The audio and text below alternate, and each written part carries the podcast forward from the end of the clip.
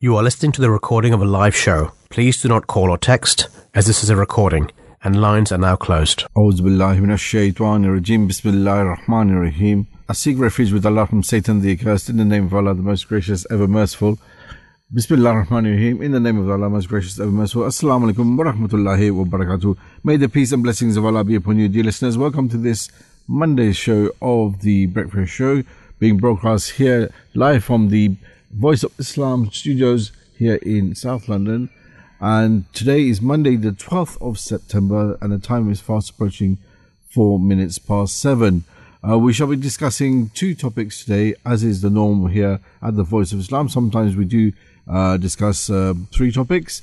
Uh, this is an interactive show, so if you have any questions, comments, or feedback, please do get involved. We'd love to hear from you uh, this morning.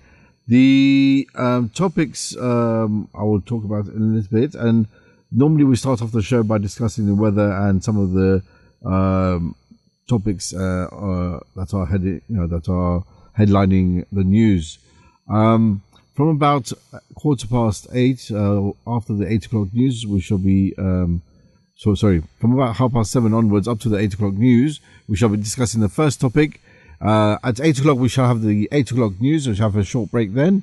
And then from about 8.15, leading up to 9 a.m., up to the end of the show, we shall be discussing the, um, the second topic, uh, if you have any like comments, like I said, any suggestions, you can always ring us. You can also tweet us at Voice of Islam UK. Now, the show, like I said, is an interactive show. So if you have uh, uh, any suggestions you would like us, uh, you know, about the show, uh, any topics you like us to discuss, please do not hesitate. Now, today's show shall be presented by myself, uh, Khalid Banu. we have also with us. Um, Imam Shazib Attar, and also uh, we have on the line with us Mr. Sharif Banu. Uh, Assalamu alaikum, peace be upon you, Sharif. How are you? Assalamu alaikum salam. Alhamdulillah, by the grace of God, I'm good, thank you. And you? Yeah, good, thank you. I'm uh, I'm so excited to have uh, the, the show today. two two Banus on the line, right? So yeah, uh, yeah. Uh, so let's let's hope that. I think that's it. I think that's your first voice of Islam. Yes, exactly. Yes, and, and I think um, uh, I hope our listeners are not feeling feeling overwhelmed with too many butters. but um, I think I think um, what would be nice. I think next time when we have a, a, another relative of ours working on tech support, Asadullah, that be then that be a, a hat trick, right? Inshallah, yeah. Inshallah, Inshallah wills, yeah. Exactly. So, um, what's what's uh, what's uh, been going on in the news, uh, Sharif? Do you want to talk about the weather, or do you want me to talk about it? Um, I can. So yeah. uh, if we start with the weather, yes. so today it's looking rather gloomy and grey today. So rain across North Wales and Northern England, um, heavy bursts in places. Brighter further north, but breezy with some heavy showers um, in far north. Further south, fairly cloudy, but noticeably warm and humid with a chance of an isolated showers. So it's looking pretty much like we've entered autumn now. Yes. The weather has turned and it's getting cooler, rainier, grayer, darker sooner, and um, the sun rises even a bit later now. That's right. And what's the what's the weather like your side? Um, pretty much the same. It's grey. I can't even see. Can't even see past the window at the moment. Oh. It's very misty. Yeah, I know. This morning, I, um, I mean, there wasn't any frost on the on the car window, but it's starting to feel like that there'll be summer at some point soon. But uh, it was still, you know, quite like I said, quite misty this morning. Um, and Sharif, um, in terms of the uh, the the news, is there anything in particular that caught your eye? Well, um, at the moment, mm. every single newspaper seems is dominated by um, the final goodbye for the Queen. Yes, of course. And the long, the saddest journey now begins um, began yesterday from um, um Scotland into Edinburgh, where um, the Queen will lie there until tomorrow, and then will continue the journey to London. So all of the newspapers this morning, uh, they all start, they all have the same picture of the Queen's coffin being um, um, transported from. Um, uh, my brain's just gone. Um, yes, from Scotland. From uh, from Scotland, but Mm. from um, Edinburgh, from her, her castle up north into Edinburgh. That's correct. Yes, it was a six-hour journey. Um, quite a quite a long journey. It's about 150 miles from from um, from Balmoral down to uh, Balmoral, yeah. yes, yeah. I know what Yeah. was what was touching to see was like the crowds of people. And this morning I was listening to the news and they were saying how you know um, the the the funeral, the state funeral, which is now has, has now been announced, which will be on Monday, the 19th of September.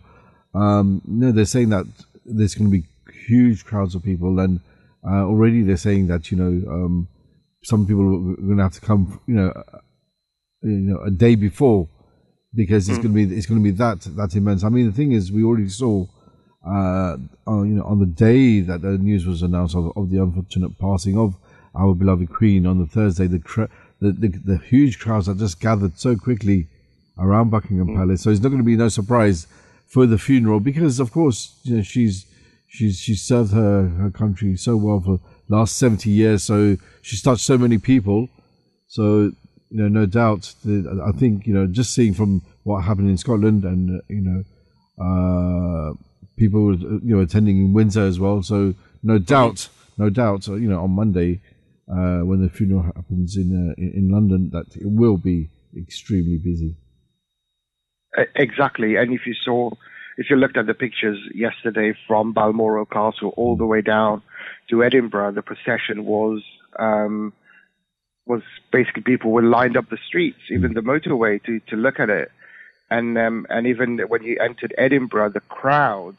Um, if you've been to Edinburgh, you'll know it's a rather smallish city, and um, the, there's not much road space and uh, and pavement, but you look at the um, the amount of people there that's lined up the street. There was hardly any space exactly. left on the on the either side.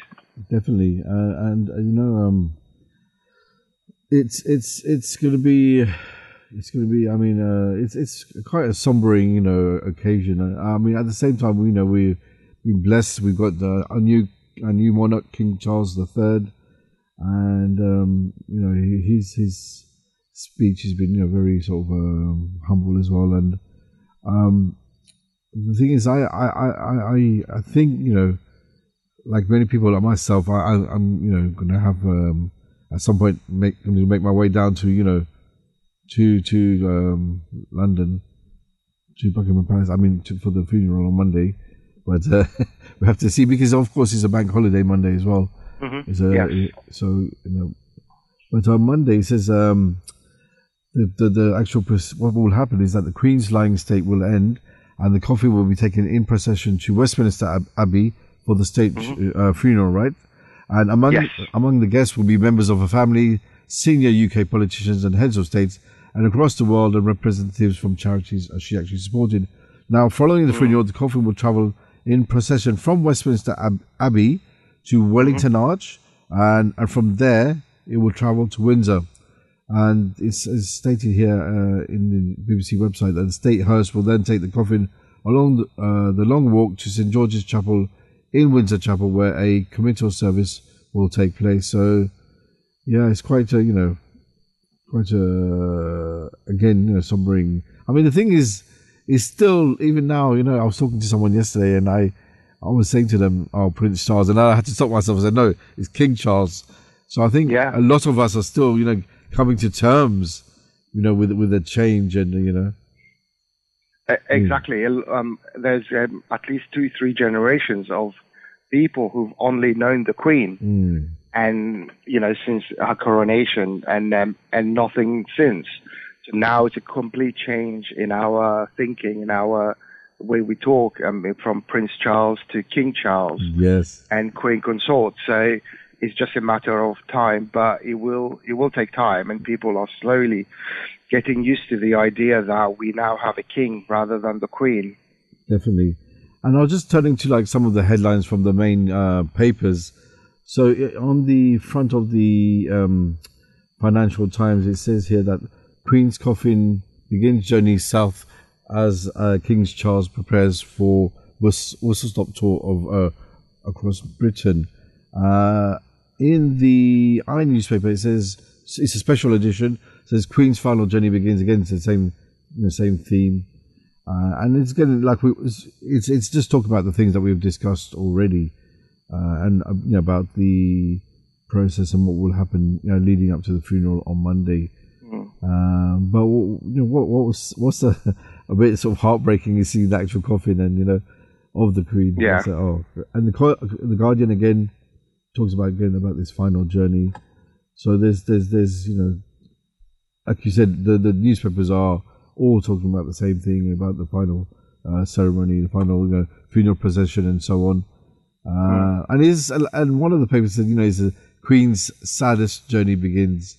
And the thing is, I think is that one of the things that was interesting, I was listening to in the paper um, in, on the news the other day or yesterday actually, was saying that the Prince Charles, bless him, he, or King Charles, see, I done it again. King Charles III has not, has not even had time to mourn really, and he's just had to assume the role of, of Yeah. a new monarch, and uh, you know, things are moving pretty, pretty, um, you know, rapidly. Mhm.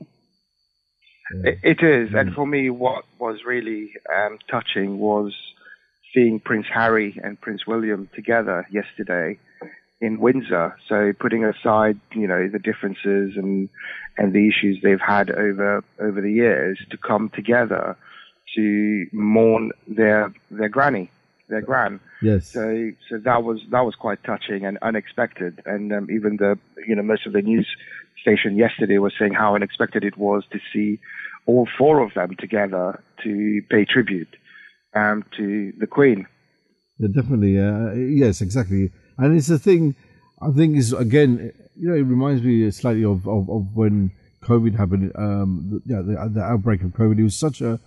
Uh, how should I explain it? It was, Shock. it was a shock for everyone, but what it was something that brought everyone together. So again, with this, you know, the passing of the Queen, it, it's nice to see, like you said, um, that the four four of them were together. You know, uh, Prince um Prince uh, Will- William, um, you know, Princess Prince Kate, Harry, yeah. and, and Prince Yeah. Harry and, and, and Meghan. You know, so it was nice to see you know the four of them together, and it was lovely because I think the, the crowds, like everyone else, like all the crowds of people, like, like ourselves, it's nice you know to have um, that connection with the people, and you know, it was very. I think it was just one of those things that people needed to see and to have contact Yeah. with them, and especially you know when, when, when King Charles was walking around with uh, the Queen Consort um, Camilla, it was nice. And the- meeting everyone, Exactly. yeah, in Westminster, yeah. Exactly. Um, brother Shazib Atar. Assalamu alaikum. How are you this Walaikum morning? salam. Very good. Yourself? Yes, good, thank you. Yeah, so you know, as we were discussing about, you know, the the final, you know, procession of the Queen's coffin and you know the, the process. I mean, what what are your thoughts about this? I mean, my thoughts are, you know, of, um, you know, the the the amount of service um, and the amount of um, the commitment that the Queen showed, uh, bless bless her soul, um, is second to none. Really, um, you know, till her last breath, uh, she was carrying on her duties. You know, receiving the new incoming Prime Minister. Um, and we're told that she, you know, continuously was going through a red box through the um, conversations, um, the debates that were um, conducted through House of Commons. The, the Queen was going through those um, and what have you, and it's um, I think it's a lesson for everyone really to see. Um, you know, lesson on commitment, uh, a lesson on Hundred responsibility percent, exactly. Yes. a lesson of responsibility to one's duty. Um, and I think, like a lot of the commentators and and you know royal correspondents have said that we perhaps will never see such a reign again in our lives, or at least um, you know for many many years. Um, so yeah, it's um, you know it's heartbreaking and and in reality, I think for a lot of people, yes, you know, um, we could see this happening, but when it happens, it's a completely different scenario and, and an understanding, trying to comprehend. Yes. Um, because we've always, you know, as a nation, seen the Queen and turned to the Queen, um, and now, you know, we have to sort of adjust um, and look towards, you know, the King now. Yes, definitely. And, and you know, it's um, it's really appropriate when you talk about um, commitment. And here, for me, you know, for us at the Voice of Islam, uh, you know, we always, you know, there's there's there's a, a quite a few people that we can, you know, uh, look to as examples of, you know, perfect dedication to their roles. And if you look at, you know, the life of the Holy Prophet, may the peace and blessings of Allah be upon him, he, you know, he served, he was there to serve humanity, uh, and and not of course disregarding his duties to his family and to his fellow human beings. And he was not, you know, like some people say, oh, he's just out preaching. He wasn't just out preaching. He was out you know, he, he worked. He worked. He, he spread the, the true teachings of Islam. and of course, he did lots of uh, charitable actions. Whilst being a statesman too. Exactly. And, and of course, he also spent time with his family. And now, if you look at the life of uh, uh, the daily life of our beloved Caliph um, Sharif, you know, he's so committed and he works so hard. May Allah strengthen his hand. Hazrat Mirza Masroor Ahmad, the fifth successor to the promised Messiah, peace, uh, you know, peace be upon him, and you see his dedication. He's just non-stop, isn't it, Sharif? Ab- absolutely, and even you know through sickness and health, they've always kind of with that role of responsibility, they've always dedicated their time, even their health, to to doing it. And when I I saw the photo of, on um, I think it was Tuesday or Wednesday, and my dad commented on it to, to look at the Queen, how frail she looked. Mm. Little did we know that a couple of the next day she would pass away. Yes. But when you look at you look at that dedication that they show to their responsibility and their duty, she really lived up to her oath that she made back in night when she was coronated, where she dedicated her her life to service. And this is what we see with um, the Khulafas. They also dedicate their life to service until their last breath. They they show that commitment, that resilience, that um, courage to carry on their oath till the very end. hundred percent. You know, it, um, you know, it's it was um, was I listening to? So it was the Friday Sermon um, last week. It's Friday Sermon, and uh, our beloved Caliph, you know, he he was standing there delivering a you know every week you know, non-stop, you know, week in, week out, you know, speak, speaking to the, you know, the, the whole, you know, the whole world, basically, not just to, to us here in the UK. Uh, and incidentally, uh, for our listeners who are not aware, you can listen to the Friday Sermon here at the Voice of Time, uh, 1 p.m. every Friday. Uh, talking again, just briefly about the breakfast show, we run from Monday to Friday from uh, 7 a.m. to 9 a.m. Now, yeah, the, I was talking about the Friday Sermon, and, and, and you know, the, our beloved Caliph, he, like you said, he just keeps working. There's no days off for for for for him, you know, and and of course there's all the people that work around him as well, just non-stop. And this for me is just a beautiful example of dedication, and Yeah. hard work. Yeah, no, truly, and it personifies, you know, the the whole word really. Um, and you know, these are the people that we look towards for inspiration, you know, motivation and what have you. Exactly. Um, so that we can also sort of tread upon this path of success and, you know, um, try to replicate at least a percentage of what these people achieved throughout their you know, brilliant lives. Exactly. Um, if I may, gentlemen, I just wanted to talk about uh, a slightly different topic uh, at the moment. The, one of the other news sort of headlines at the moment that's quite uh, prominent in the newspapers and in social media is about this shooting of this unarmed gentleman. Uh, the gentleman, his name was Chris Kaba. Uh, so what's happened now is that the police shooting of the unarmed man has now been treated as a homicide. Now, this has only uh, sort of really happened once before that uh, a, a, shooting has been treated as a homicide, which is Streatham Hill, right? that's correct, yes. So normally, um, you know, police shooting will be investigated. That's a, that's a normal procedure. It's just standard practice.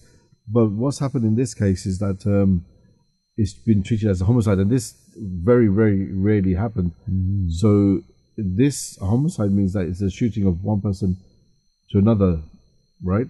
Yeah. And not necessarily saying that he's a policeman, right? Okay. So a criminal investigation is underway after the police watchdog said it would investigate the shooting of an unarmed black man as a homicide.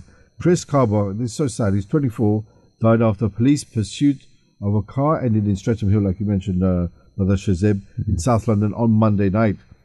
The Inter- Imp- Independent Office for Police Conduct, the IOPC, said the development does not mean that criminal charges will necessarily follow. Now, Mr. Kaba's family has welcomed the decision.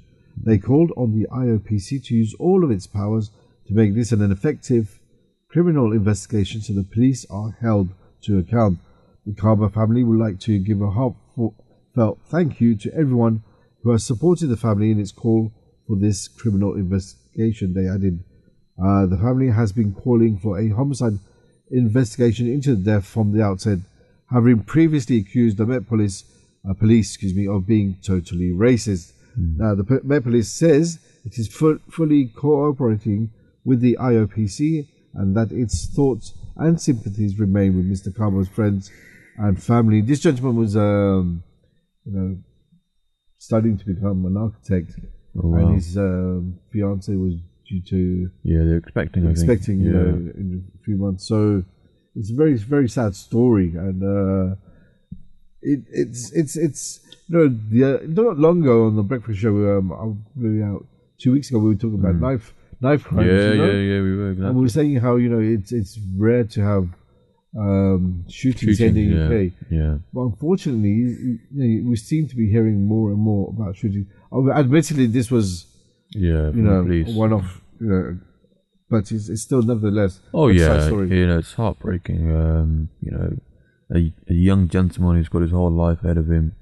He's expecting, you know, um, a child in a couple of months, and now, you know, not only is his immediate sort of family, his partner, you know, um, broken, but it, you know, extended family, you know, are in uh, shattered to pieces. Um, and no matter what you know can be said or will be said, you know that gentleman what we brought back. Um, so yeah, I think the day and the, the, day and age that we live in now, I think there's a lot of scrutiny uh, upon the police, especially what's been happening in the sort of past you know 12, 24 months with the uh, sad murder of uh, Sarah Everard and what have you. Um, so yeah, there'll definitely be scrutiny, you know, increased scrutiny on the Met and what the outcome is. Um, you know, and our prayers and thoughts are with the uh, deceased. Hundred percent, because uh, our our frontline, you know, um, our frontline heroes, I say, the police, yeah, the, the, the doctors, nurses, um, you know, teachers, and the fire service, the ambulance service, paramedics do such hard work, and occasionally these you know these unfortunate incidents happen. Yeah. Uh, like you said, you mentioned Sarah Everard as well. That was also very you know sad, sad story. But I think does not take away from the hard work and oh, yeah. dedication because, like I was just mm. said, these people put their their lives at risk for oh, us. You know. Yeah. Yeah. Exactly. Literally. And, yeah. And mm. you know, um, so yeah, mm. it's just it's I guess it's a tricky tricky situation to be in. Yes. Um, exactly. Sorry, Sharif, you going to say something?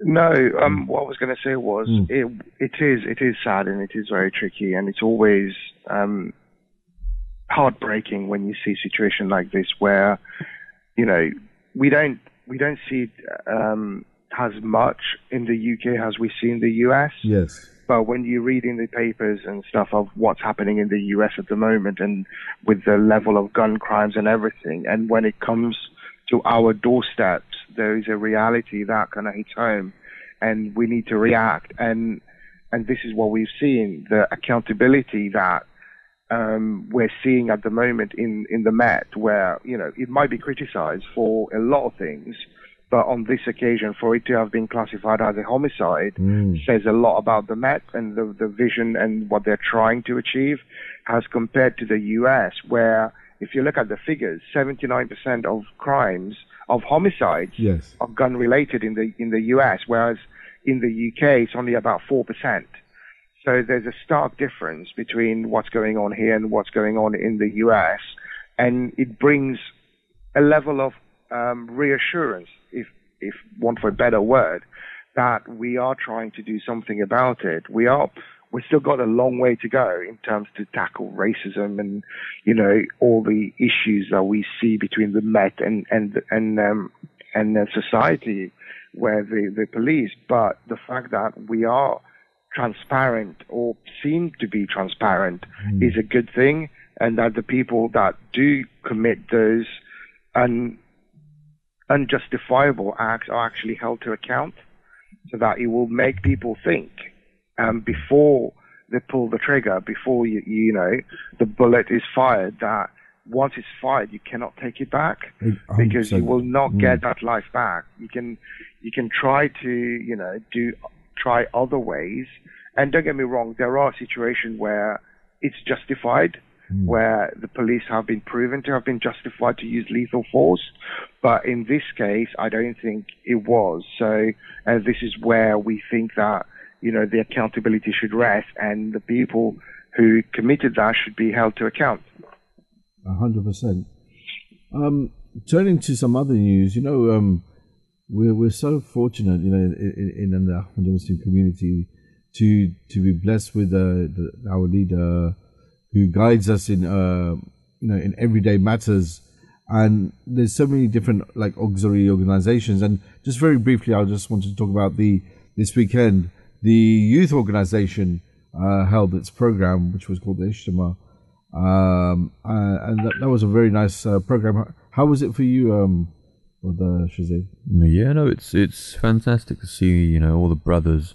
So for those of us listeners that aren't aware of what you know Brother Khaled's talking about, it's um, it's organised by the youth association um, within the community, and the youth is, association is called Khuddam al Ahmadiyya, Right. um, which means the servants of Ahmadiyyat. And what happens is that there's uh, all the youths up and down the country um, gather uh, in Hampshire, Yes. and for this year, especially because of the sad demise of her late Majesty Queen Elizabeth II, um, you know, to commemorate uh, her reign, uh, there was a whole exhibition uh, which was set up. You know, the football tournament, which is you know enjoyed by all brothers every year, was cancelled Yes. um, because of uh, Majesty's uh, demise. And the there's always the flags of the four nations um, and, and the flag of the Youth Association, which was at half mast.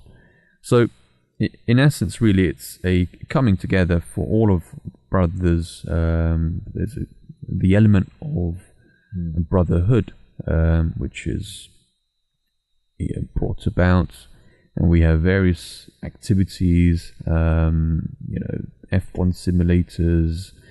There's you know um, indoor sort of penalty shootouts or what have you. So there's a lot of activities, um, and there's a great understanding of the religion for those for those people that perhaps you know want to know more.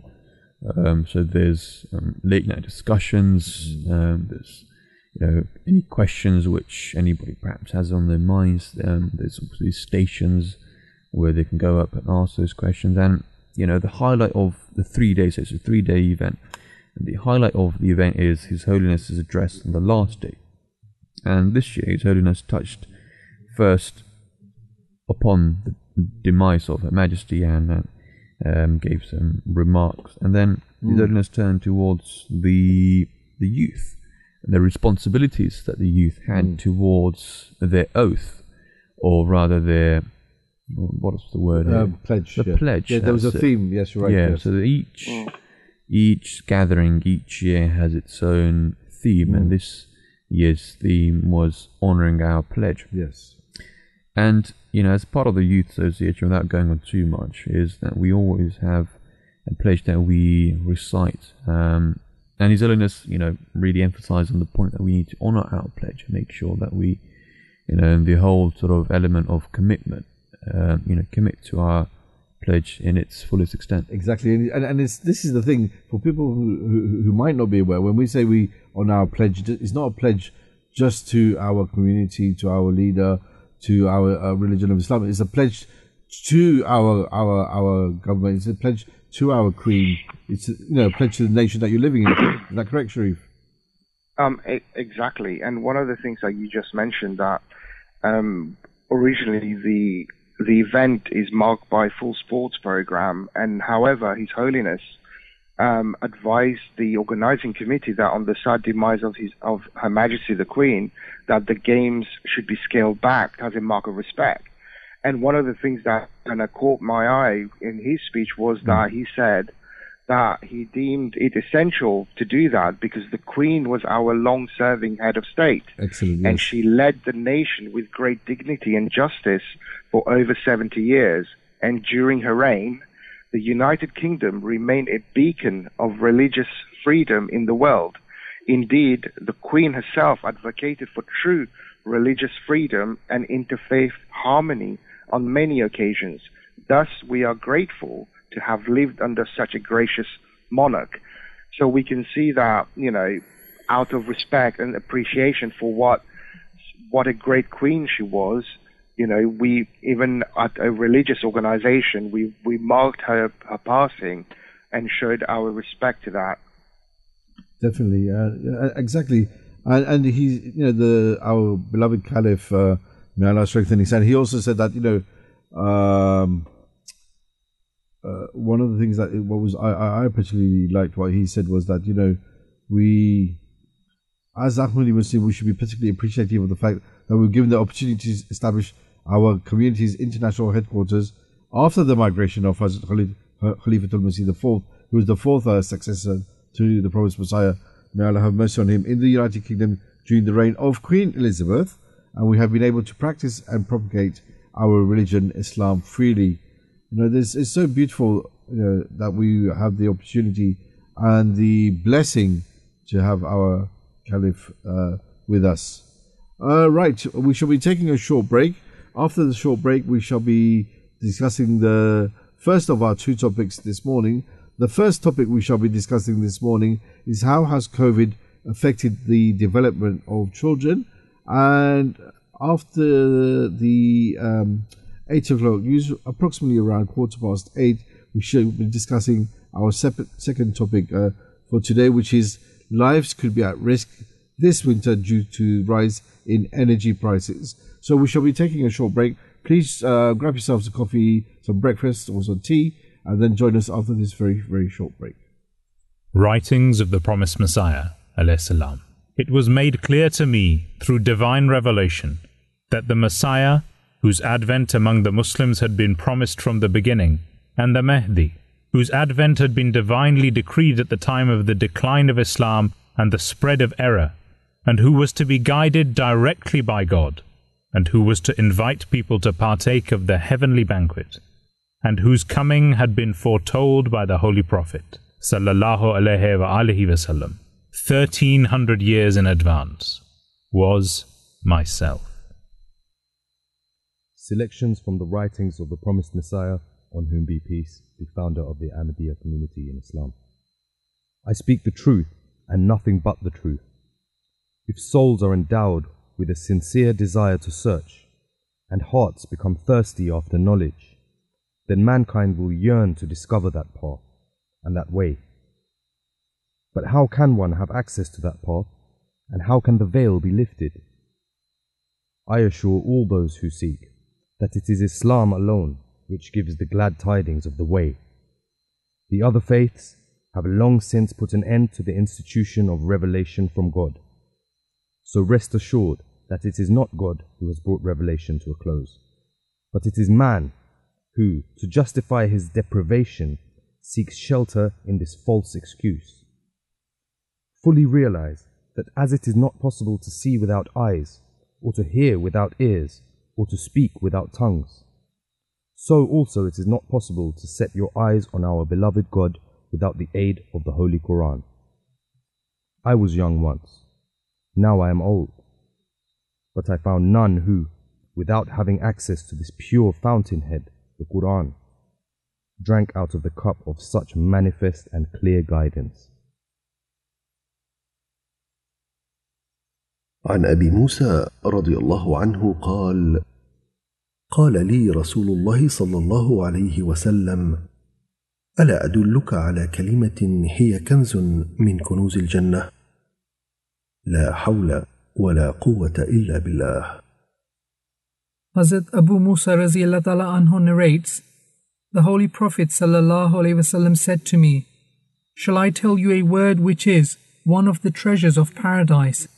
It is to recite La Hawla, meaning without the help of Allah, I cannot refrain from committing sin, nor have the capability of doing goodness.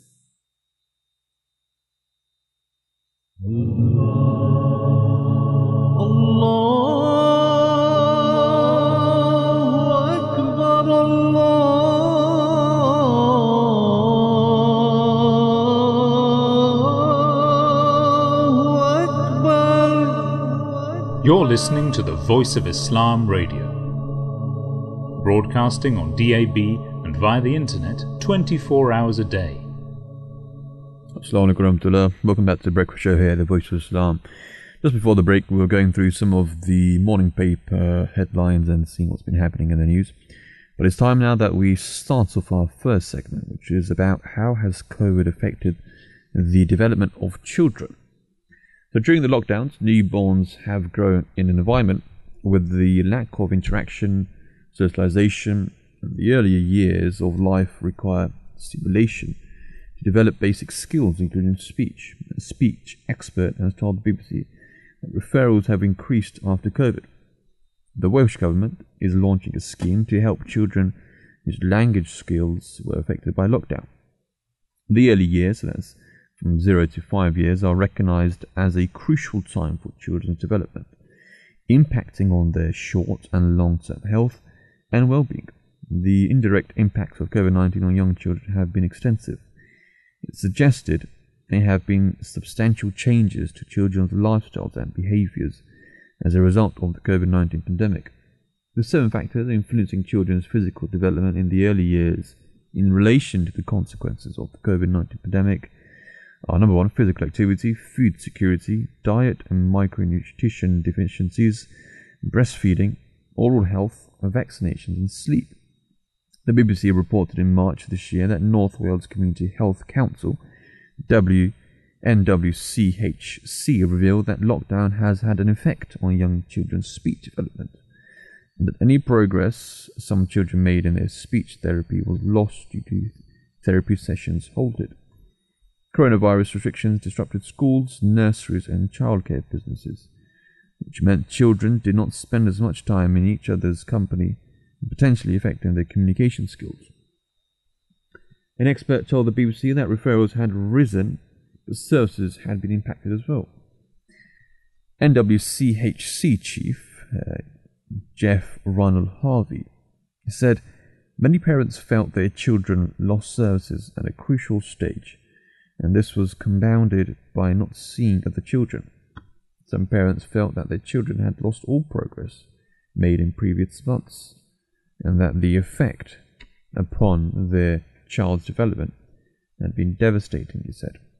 Parents acknowledged that the pandemic had presented everyone with extreme challenges, and that it had been necessary to redeploy staff to deal with vaccinations and care for sick patients in hospital. However, they also felt that more could have been done to continue contact with children using the service, albeit in a limited way using video conferencing and digital technology. The Welsh Government has launched a Talk with Me campaign that provides speech and language advice to parents and carers. Now, supporting children at home during COVID 19 has been a huge thing, um, and so there's a couple of points which I think have been highlighted. Mm on how you know they sort of tackled it when we were in the midst of the pandemic. So number one, they've said be willing to talk about COVID nineteen. You know, your young child is curious and curious and attentive. They would already have heard something. Silence and secrets do not protect our children. Honesty and openness do. Think about how much they will understand. You know them best. And in another separate point, they've said you know, to be supportive, your child may be scared or confused. Give them space to share how they are feeling and let them know you are there for them. So, I think some of these points um, are for the, well, rather were for the past when we were in the midst of the pandemic. Um, you know, some people even say that we currently are in the midst. You know, there's an argument for that too. Yeah. But um, I think yes, there have been huge knock-on effects because of the pandemic, and this being one of them. Definitely. Um, Sharif, I believe we have our guest online. Um, Pippa Cotterill on with us on the phone. Um, good morning, welcome, and peace and blessing of Allah be upon you. Good morning. Can you hear me? Yes, we can hear you, Pippa. Thank you for joining us this morning. That's Um, my pleasure. That's Pippa, my you- pleasure. You're the head of um, Wales office for Royal College of Speech and Language Therapists, and you work as a speech and language therapist in the NHS in Wales with children, and you have done so for over 20 years now. And this has involved working with children with speech and sound difficulties, developmental language disorder, stammer, and other aspects of speech and language communication. Um, Thank you for taking the time and joining us this morning. Um, I'll start with our first question. Can can you tell us um, a little bit about yourself? Yes, of course. Thank you very much. I'm very, um, very happy to be to be joining you and speaking to you this morning. Um, so yes, so I work um, I work as a speech and language therapist in South East Wales um, and have done for, for over 20 years. Um, and that's involved working with families um, in community clinics and in schools, also sometimes in people's homes. But as speech and language therapists, we work with people across the whole lifespan. Um, with newborn babies who have feeding and swallowing difficulties, um, with children with difficulties with their speech sounds um, that they need to make in their talking, and children with difficulties understanding and using language, and that could be putting words together to make sentences or understanding the instructions and conversations at home and school. Uh, but my colleagues in speech and language therapy also work with adults, um, so that could be um, adults with communication difficulties as part of neurological conditions such as dementia and Parkinson's and stroke, um, and those people might have their swallowing and their language um, skills affected. Um, but then also working with people who have difficulties with their voice or wanting to change their voice, um, and also in head and neck cancer. So I've really enjoyed the the time that I've worked because it's a very very diverse profession, um, and we can have a make a huge difference um, to people's lives, um, children and adults, and also the family um, and the community around them as well. Indeed, and we take we take our voice and our speech as something that we take for granted, really, and we don't really Mm. think about it as such. So, can you tell us a bit more about what is speech and language therapy and what does it involve? Yes, so it involves getting to know a person and finding out what their difficulties are and what the barriers are, some of those barriers that those difficulties are, are having um, in stopping them um, accessing their everyday life and communicating with the people around them. Um, and so as a speech and language therapist um, and also speech and language therapy assistant, um, we would work with those people um, and with their families to try and remove some of those barriers um, so that they're able to function in everyday lives, whether it's as part of their school, their home, their community, their work, um, and the wide, wider family in general. And it is about those barriers, which is um, which is very important. They could be causing frustration, um, and they can cause different things. They can cause um, behavioural difficulties and that sort of thing, um, which can uh, can obviously have a huge impact on on people's lives. Um, so it is about doing different activities and learning, and also putting strategies in place to support people to remove those barriers to um, to their communication. Thank you. Um, thank, I think uh, um, my co-host got a few questions for you also. Yes, yes, yes. Um, sorry. so that, that's very fascinating to hear. Um, and, and there have been also reports of a rise uh, in speech therapy, um, therapy referrals, that is, during COVID. Pippa, how do you think the lockdown has impacted speech development in young children overall? Oh, it has definitely affected young children. Um, the restrictions that were that were brought into place meant that we weren't able to go to different places. We weren't able to meet up with our wider family and the community um, and have those experiences, which are absolutely vital to our speech, language, and communication development. That might be in the vocabulary that we use, in the communication, in the interaction, because we adapt our interaction um, in every every time we speak to different people. Um, and so, if we don't have experiences of those and practice doing those, then we're not going to be. We might not be as good as um, uh, at doing them. Um, but the members um, of the Royal College of Speech and Language Therapists have been telling us that the impact has been significant. Um, the number of children who need support has increased. The severity of their speech and language difficulties has also increased. Um, and includes more cases of selective mutism and stammering and non-verbal children. Um, and there is a backlog um, of children within the NHS who need to be seen, uh, seen for speech and language therapy. And sort of moving forward, what's the best way for children to develop their academic and social skills? Um, so being able to communicate is the bedrock for all learning and development. And there are lots of things that people can do um, around children to support them, the strategies that they can put in place. So if children have got difficulty understanding language, then we can chunk the information and give them one piece of information at a time as a very practical thing that we can that we can do to support them. Um, there are lots of different activities that people can do to support their development, whether it's vocabulary development, um, whether it's specific activities um, about speech sounds and thinking about the sounds that we're making. Um, so there are there are those different skills, but undoubtedly um, attention and listening and and understanding and learning of language and communication um, is absolutely vital for those academic and social skills. Uh, Pippa, I wanted to ask you, uh, if I may, are cognitive issues like difficulty understanding conversations um, easy to overcome? Well, it's no doubt that um, if those difficulties are present, it can have a very significant impact. But there are lots of things that can be done to reduce the impact of that so that it doesn't have the same effect on children um, in their settings.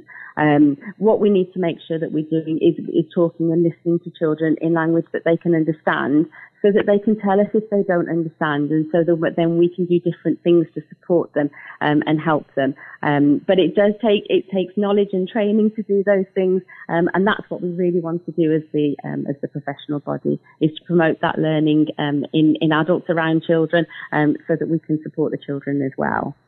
Brilliant. And finally, I mean, what can parents, us as parents, do to help you know this further? Mm. Oh, there's lots of things that you can do to support your child's um, language development.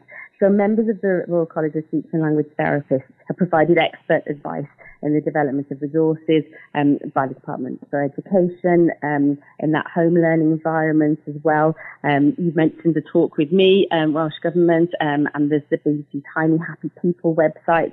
Um, so there's lots of fantastic videos with really simple activities that anyone can do at home. But if you are worried about your child's communication, then please do talk to staff in the nursery early years setting or your health visitor, um, because it is critical that um, that your child is referred to a speech and language therapist if they do need that help.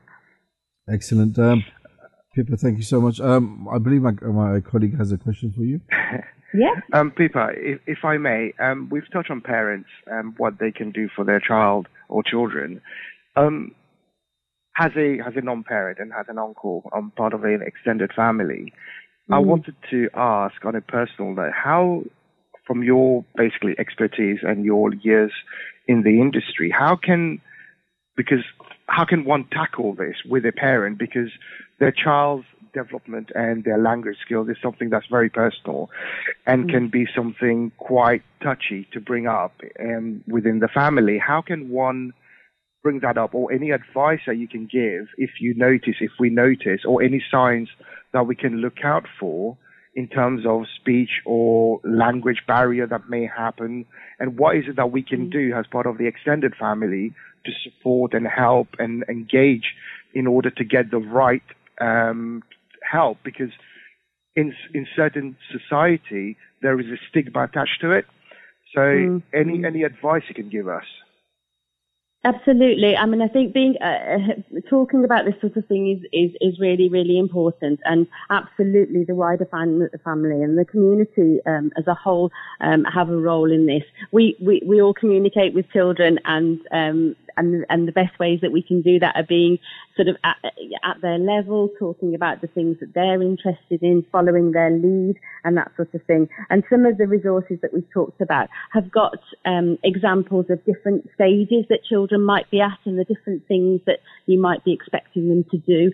So it, it might be helpful to, to have a look at some of those and consider the level that the child's at and what they might be going to do next and, and, and that you can, and that you can do some of those things as a, as a wider family member and, uh, and as the community. It, it is really important to talk about these things, um, because we do want to make sure that the children get the help that they need. Um, and just in some cases that can be having that conversation that says, uh, are, are other people concerned? Have, has, has the nursery said anything? Have schools said anything? Um, because this is something that you've noticed. Um, and and um, uh, and you want to you want to make sure that they're that they're doing okay and that they're getting the help that they need. Um, so uh, it it is important to talk about, and um, and in some cases, yes, it it can be a difficult thing, but it's about getting the right support for the children, and that's the most important thing. Thank you. Um, that, that's very insightful. Thank you, Pippa. Pippa uh, Cotterill, it's been a pleasure talking to you this morning. Thank you so much for spending your time with us and sharing your expertise with our listeners. Uh, we wish you a great day and uh, a great week. Peace be upon you. Thank you very much indeed. Thank you. Thank you. Take care. Bye bye now. So that was uh, Pippa Cotterill, who's um, uh, works at the uh, Royal College of Speech and Language Therapists and works as a speech and language therapist in the NHS in Wales uh, uh, with children and has done so for over 20 years. Uh, some really valuable um, you know, bits of information from her and advice from her.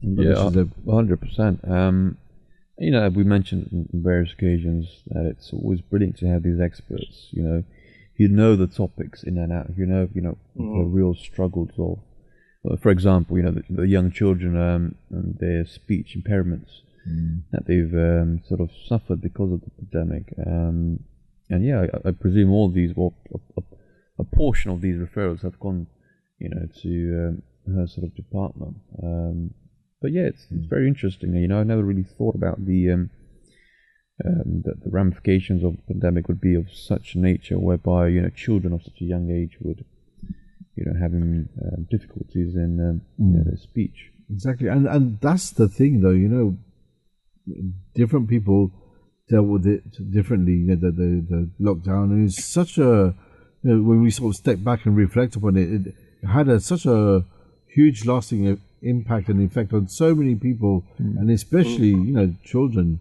who normally be at school at that time. You know, uh, during the lockdown, they, they, would have been at school. They would have been with their, their peers, having mm. fun, having lessons, having a structured day, and then all of a sudden, you know, they were at home being homeschooled. I mean, no doubt. Mm. Uh, some children, you know, enjoyed it and you know, mm. nice, you know, happy to have the break. But as parents, I think it, it was definitely hard work. You know, I can only imagine. You know, yeah, I, you know, we're we're we're only a year out of COVID, almost yes, a yes. year out, and I think we're only seeing the beginning of it and mm. the true fallout of what COVID has done to our society in terms of children, even parents. Mm. You know, you've got young parents, first child, and, and, and these kind of things. Mm. And I've seen it myself firsthand where what we what we coined the term COVID babies. Mm. They have struggled um, to kind of start to speak or or have that independence because they've not known anything other than being at home that's all they've known. Whereas, you know, when you look at their siblings or their cousins or that has evolved and kind of developed their skills a lot more pre-COVID, um, you can see the difference. And I think over the next five to ten years, we're going to see the real ramification of what COVID has done, other than the immediate impact that it's had on people's health, mental state, and the economy, we're going to see the wider aspect of it in the years to come.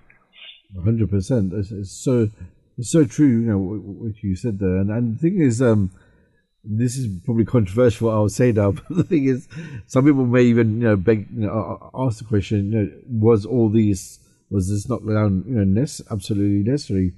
But you know, like you said, uh, brother Sharif, you know, it's it's it's it's also should I say cousin Sharif? you know, it, it is it is you know we are going to be sort of with time see the the, the lasting impact um, of of the um, lockdown.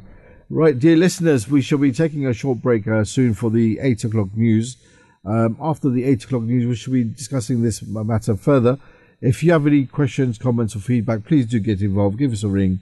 Uh, please don't feel shy on 0208 687 uh, 7878. You can also tweet us at Voice of Islam UK. Uh, this is an interactive show. We do love to hear from yourselves. Um, if there's any of the things that we said that you don't agree with, then pick up the phone uh, and dial in. Um, and like I said, the breakfast shows runs from Monday to Friday from 7 a.m. to 9 a.m. There are so many other programs uh, and live programs here at the Voice of Islam. Uh, there's also the Drive Time Show, which runs weekly uh, uh, from Monday to Friday. Again, from um, it's uh, from 4 p.m. to 6 p.m. And on the on the weekend we have uh, Saturday morning live, and on that's on Saturday of course, and then on Sunday we have Weekend World. Um, so please do get involved. Don't feel shy. Give us a ring. We shall be taking a short break for the news now uh, at eight o'clock, and join us after the eight o'clock news.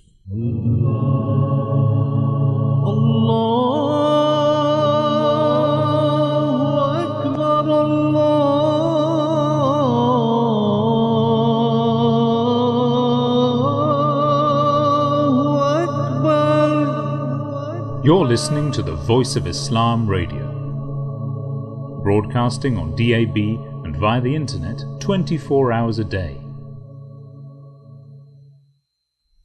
Assalamu alaikum wa rahmatullahi wa barakatuh. May the peace and blessings of Allah be upon you, dear listeners. Welcome back to this Monday's edition of The Breakfast Show, being broadcast live around the UK and uh, in some parts of Ireland and up in Manchester. So, um, we uh, the time is fast approaching four minutes past eight and we were discussing um, the first of our segments this morning the first topic which was how has covid affected the development of children? And we were fortunate fortunate enough to speak to Pippa Cotterill who's a speech and language therapist and she shared her expertise and uh, knowledge with us. Uh, I do believe we have an audio clip uh, brother Sharif video um, audio clip of a talk show series that discusses um, social issues affecting today's youth. And on this show, they discuss um, the education of our children. So please um, stay with us and listen to this uh, short video um, audio. Assalamu alaikum and welcome to Real Talk. As Ahmadi women, the importance of raising the next generation of God loving, God fearing children is ingrained in us from early childhood. This understanding of the tarbiyat of children is being strengthened by recent studies that show that mothers and children who have the strongest, most secure attachment lead to children who have a good, close relationship with God. Mothers who place a high priority on the needs of their children are laying the best foundation for children who have a close relationship with God.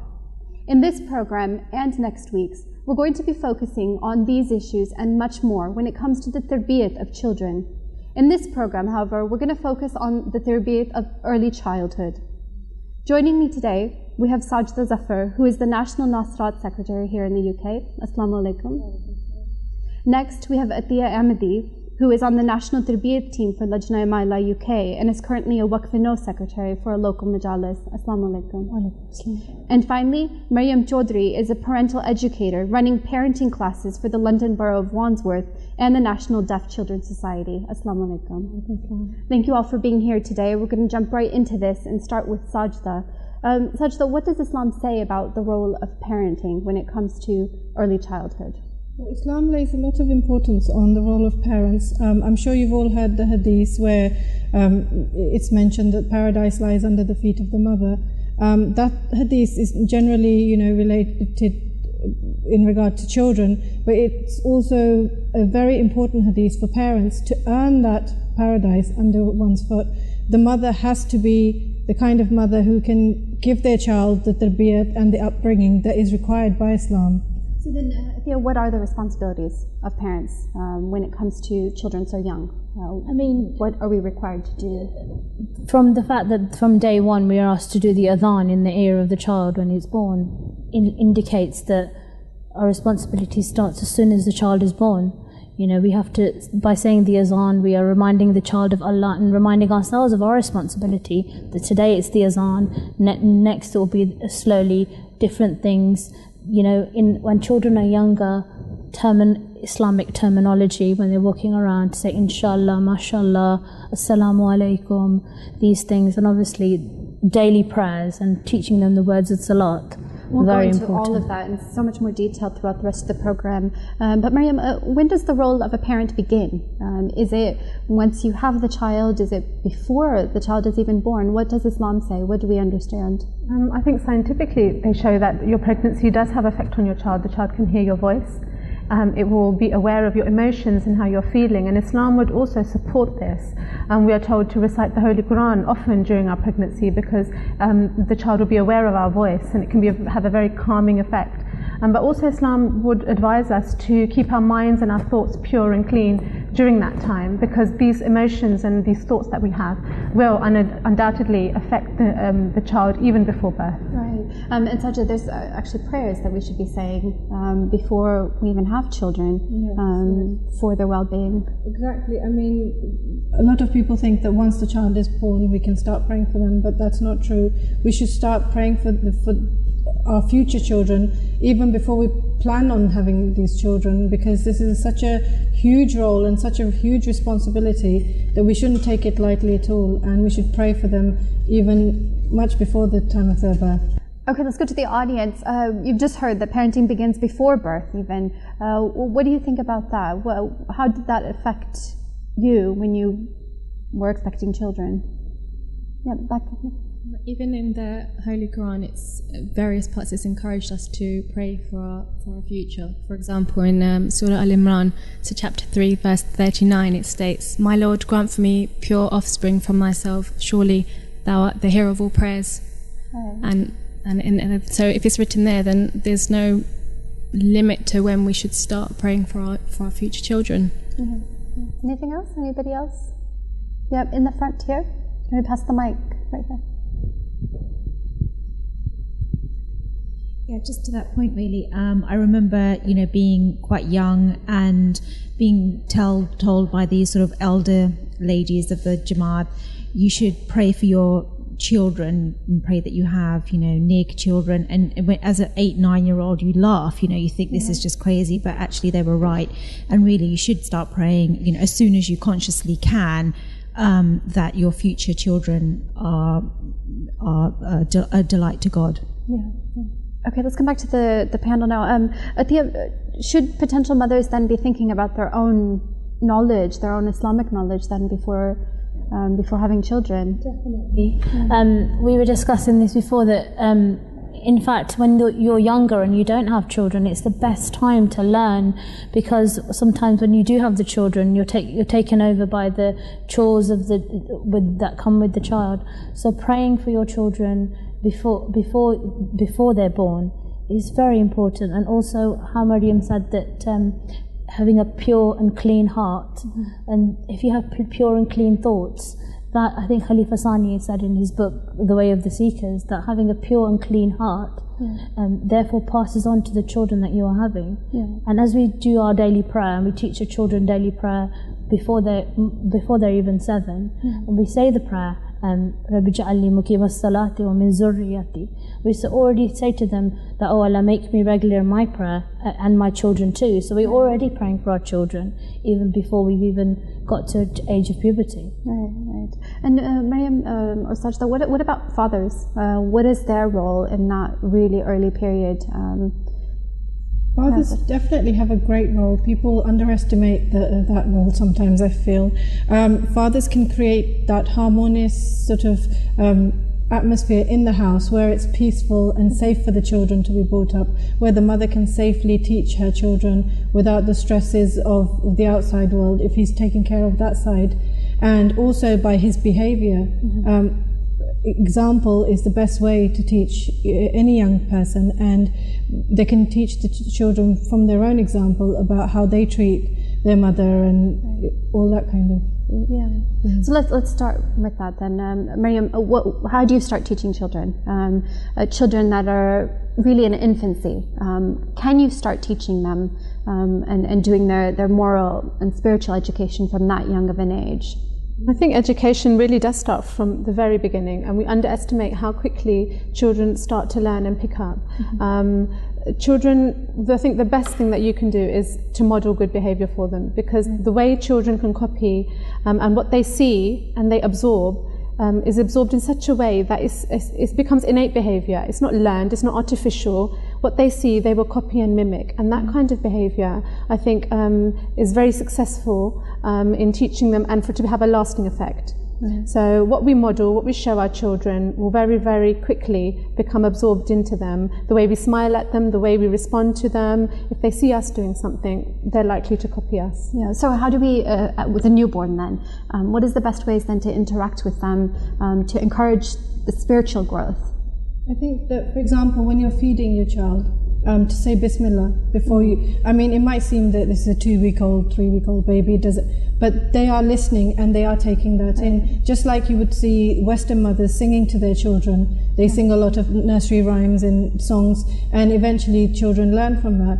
But instead, if we uh, make a habit to say um, dua, reading the Quran in front of them, doing the namaz. Often, when you go to the masjid, you see children who regularly come to the masjid.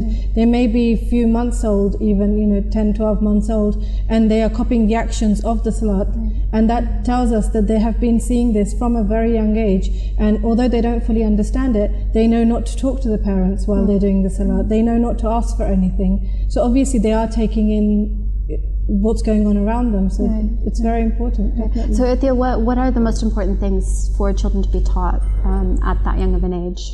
I Is think there obviously, anything that you can just obviously say, the "This is prayer, important," because yeah. the Holy Prophet said that Sallallahu Alaihi Wasallam said that a child should be asked to, to be told to do their daily prayer after the age of seven. So obviously at the age of seven, they must know the prayer, the words of the prayer, the actions of the prayer. Mm-hmm. So that in itself tells us that by the age of seven, a child should know those things. Mm-hmm. And uh, just general Islamic terminology, the the Holy Quran, as just said, said reading the Holy Quran in front of them. Sometimes mothers would think to do for my prayer, I think I'll wait till the child's having a nap to do my salat because mm. I won't get disturbed. But in fact, they should they should put the child in front of them. The child should be able to see them doing it.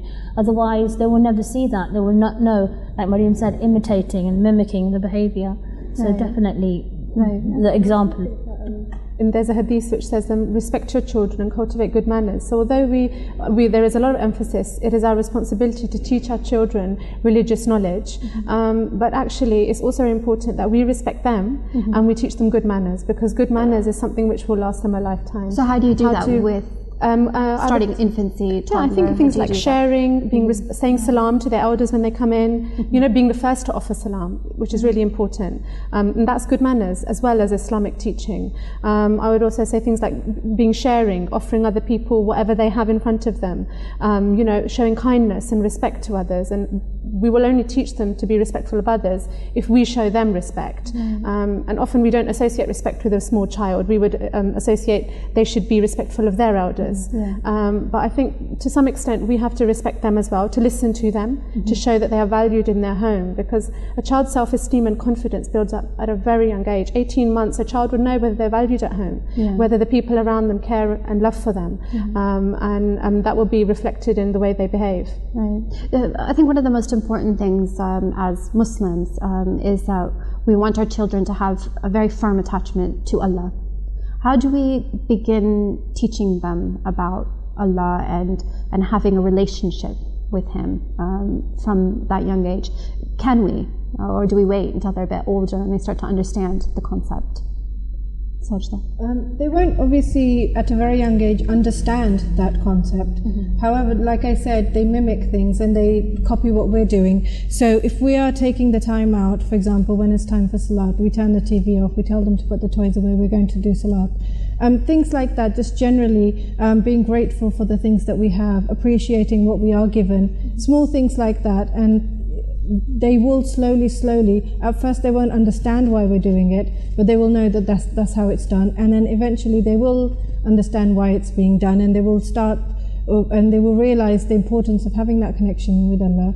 Um, not necessarily fearing Allah as such, more the fear of uh, angering Allah, or I should say, um, displeasing Allah, in the sense that they would not want to displease Him because He has given them so much, because He has that love for, for Allah, they would not want to displease Allah.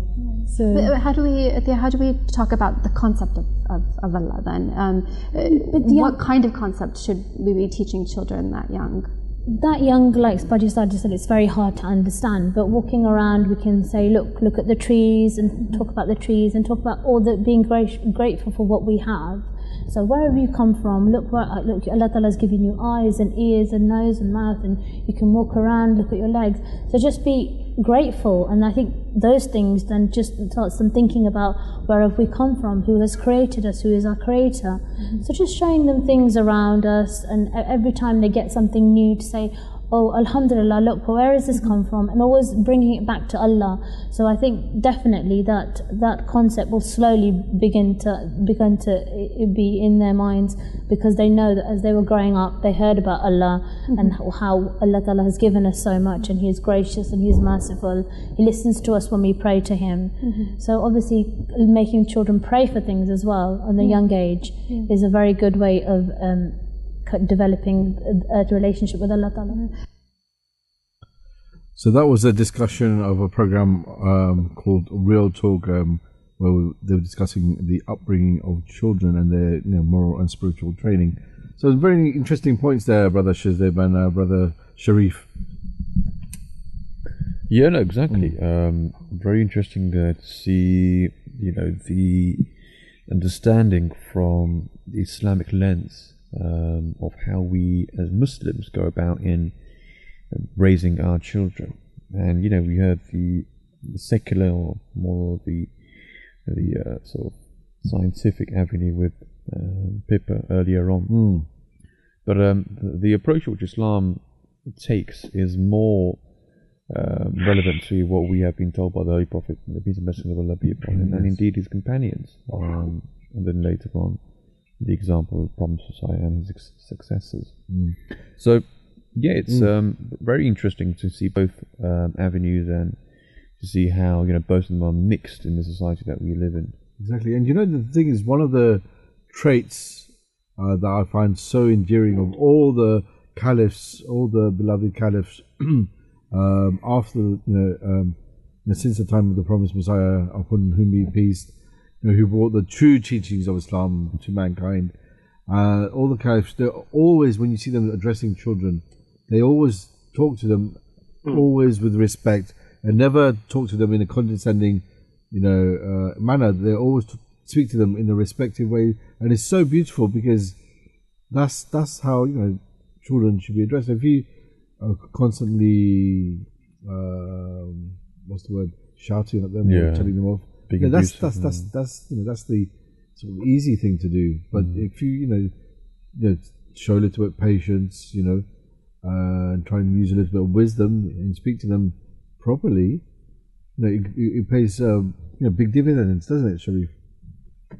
I, indeed, and um, you know, if you've mentioned a very, very interesting point, if if you ask anyone in the community what memory they have as a child Mm. of the Khulafa, I I personally will say, oh, I used to love going to meet him because you'd always come out feeling better, but you'd always have a chocolate in the hand. Yes. you know. Exactly. And then and then growing up, you you would go and then if you've passed your exams or you've done well, he'll give you a pen Yes. or a book or you know when you get married he gives you a ring Mm. all these kind of things that you know you associate with the khulafa and uh, and you think about it when with hindsight is all to do with how you bring up your children and the the affection and the love that you show and he, they they've always led us by example whether we knew it or not at the time in terms of how he you know, if you look at photos of the fourth Khalifa, may Allah be pleased with him, you know, whenever he was in a crowd and he was meeting people, he will always grab the child.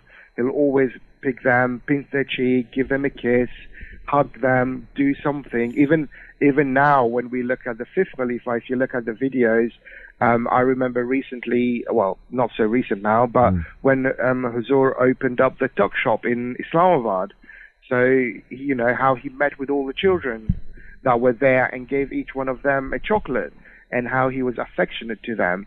It shows that, you know, our our caliph were very blessed to have them who's led us by example and showed us whether we know it or not how to treat our family, how to treat our children.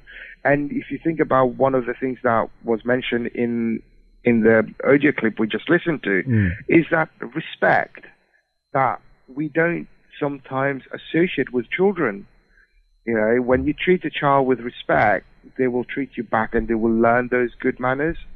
And I think that's very interesting and it's something that we sometimes forget Mm. or we become remiss afterwards that we've said something, we've done something, and then we go back and think, oh, we shouldn't have done that, or maybe we should have done it in a different way. But it's something that we always need to have at the forefront of our mind when it comes to children. They learn from our behaviors more than they learn from what we tell them. So by our actions, they will um, learn things more than what we say to them. So we can say all the right things to them, but if we're not practicing it, they're not going to learn it. You know, that's really funny because, uh, and funny in the sense that it reminds me of a funny incident where uh, someone was talking about an incident where uh, an ad- adult or parent was saying to the child, "Oh, you must pray, you must go to the mosque." And uh, forgive me because I can't remember the exact source, it's a story that I remember quite well. The child said to the father, "But you don't go, you know, you don't go to mosque." So there's no point, like you quite rightly said, uh, brother Sharif. There's no point saying to someone, "Oh, you know, do this or do that," and if your example is not there, you know, Yeah. what, that's that's like double standards and an actual actual hypocrisy, isn't it? It is, Yeah. and the children will pick up on that. And the, the the beauty of children is they are as honest and as um, genuine as it gets, and they will say what they see, and they will kind of challenge you on things. If you say something and do something else, they will do it. Exactly. They have that innocence about them. Totally, totally. And you know, Islam uh, always, uh, you know, this is why I, I'm I, again and again I repeat myself. I, I'm so, you know, uh, humbled to, uh, uh, and I think we're all blessed to be Muslims that we have constant guidance, uh, guidance around us in the teachings of the Holy Prophet, may peace and blessings of Allah be upon him, in all his, um, um, you know, his caliphs after him in their lives, and all, the, of course in the form of the promised Messiah, peace be upon him as well, and the caliphs after him as well. And we, you know, look to all their teachings, their actions, always full of love and always leading by example, which is the most important thing. And you know, for I think one of the real important things which um, um, you and Brother Shazeb mentioned, uh, Sharif, was that you know the importance of prayers, you know, for children, and they spoke about that in uh, in, in uh, the audio clip as well. Uh, of course, is one of the you know one of the tenets of Islam, you know, to, to pray, and pray prayer in the prescribed manner is obligatory upon every adult Muslim of sound mind. Now, as far as the children are concerned, it is not ob- obligatory on them until they come of age. So this is is the important distinction there. However, however, it requires continuous effort and persuasion to get them to the stage where they start offering their prayers regularly in the manner prescribed for the prayer. Um, proper training and education is therefore necessary for children. So it's for this reason that the Holy Prophet, may the peace and blessings of Allah be upon him, has directed that when children reach the age of seven, parents should urge them to be regular in their prayers. And then when they reach the age of ten, they must be admonished if they fail to offer their prayers regularly. Now, once the children reach the age of maturity, it becomes compulsory for them to offer their prayers. But at that stage, no individual or government has the right to force them to offer their prayers. So, like it says in Islam, uh, there's no compulsion in religion, like it says in the Holy Quran. You know?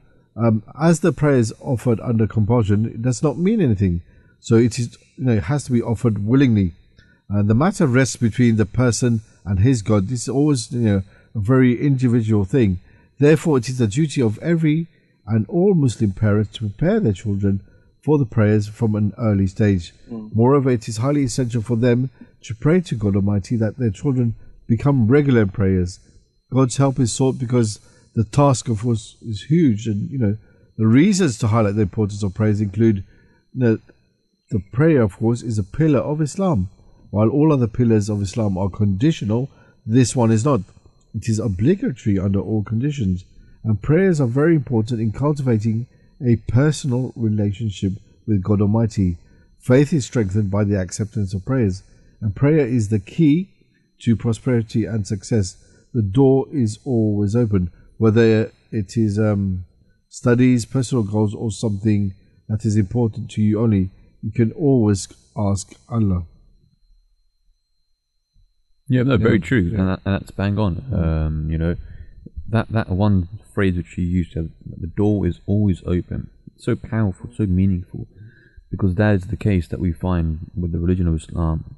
Whatever circumstances we find ourselves in, we always believe and know that you know, the Almighty is listening, um, and you know there isn't that sort of concept of you know thinking of perhaps even walking down the road of thinking that you know our prayers are unheard or you know, are falling upon deaf ears, God forbid. So that's very true. Another quotation here before me, uh, it personifies the worship in one's youthful age, and the Promised Messiah to that extent has stated that if one spent this period, i.e., the period of one's youth, in the worship of Allah, the revelation of the self and obedience to God, fruit which he shall reap is that in his old age, when he shall be unable to perform any worship, and inactivity and tardiness shall overcome him, and the angels shall come to record the same prayer, fasting or pre-dawn prayer, which he used to offer in his youth. And this is the grace of Allah, that despite the fact that he is unable to perform deeds, God considers him exempt, and the same deeds are recorded in his account. And so, some techniques that you know one can use to encourage children to pray are instilling a very loving relationship with your child from an early age, and if they are unable to concentrate on their prayers, and you know, make sure they don't lose their heart. Explain the advantages of prayer to one's child, or allocate a special place in the house dedicated to prayer. So, you know, these points are very pertinent to making sure that, in essence, really what we're talking about is making that connection with Allah the Almighty so that, you know, come what may, you know, children are prepared because our belief as Muslims is very much so that having connection with Allah resolves all issues and potential issues that may come. So that being a uh, very, um, very pertinent point to Yes, today's discussion. Definitely. Beautiful. Uh, Um, I yeah. think I think we're coming up to the end of um, this segment, but Mm. I want to end this part with a prayer.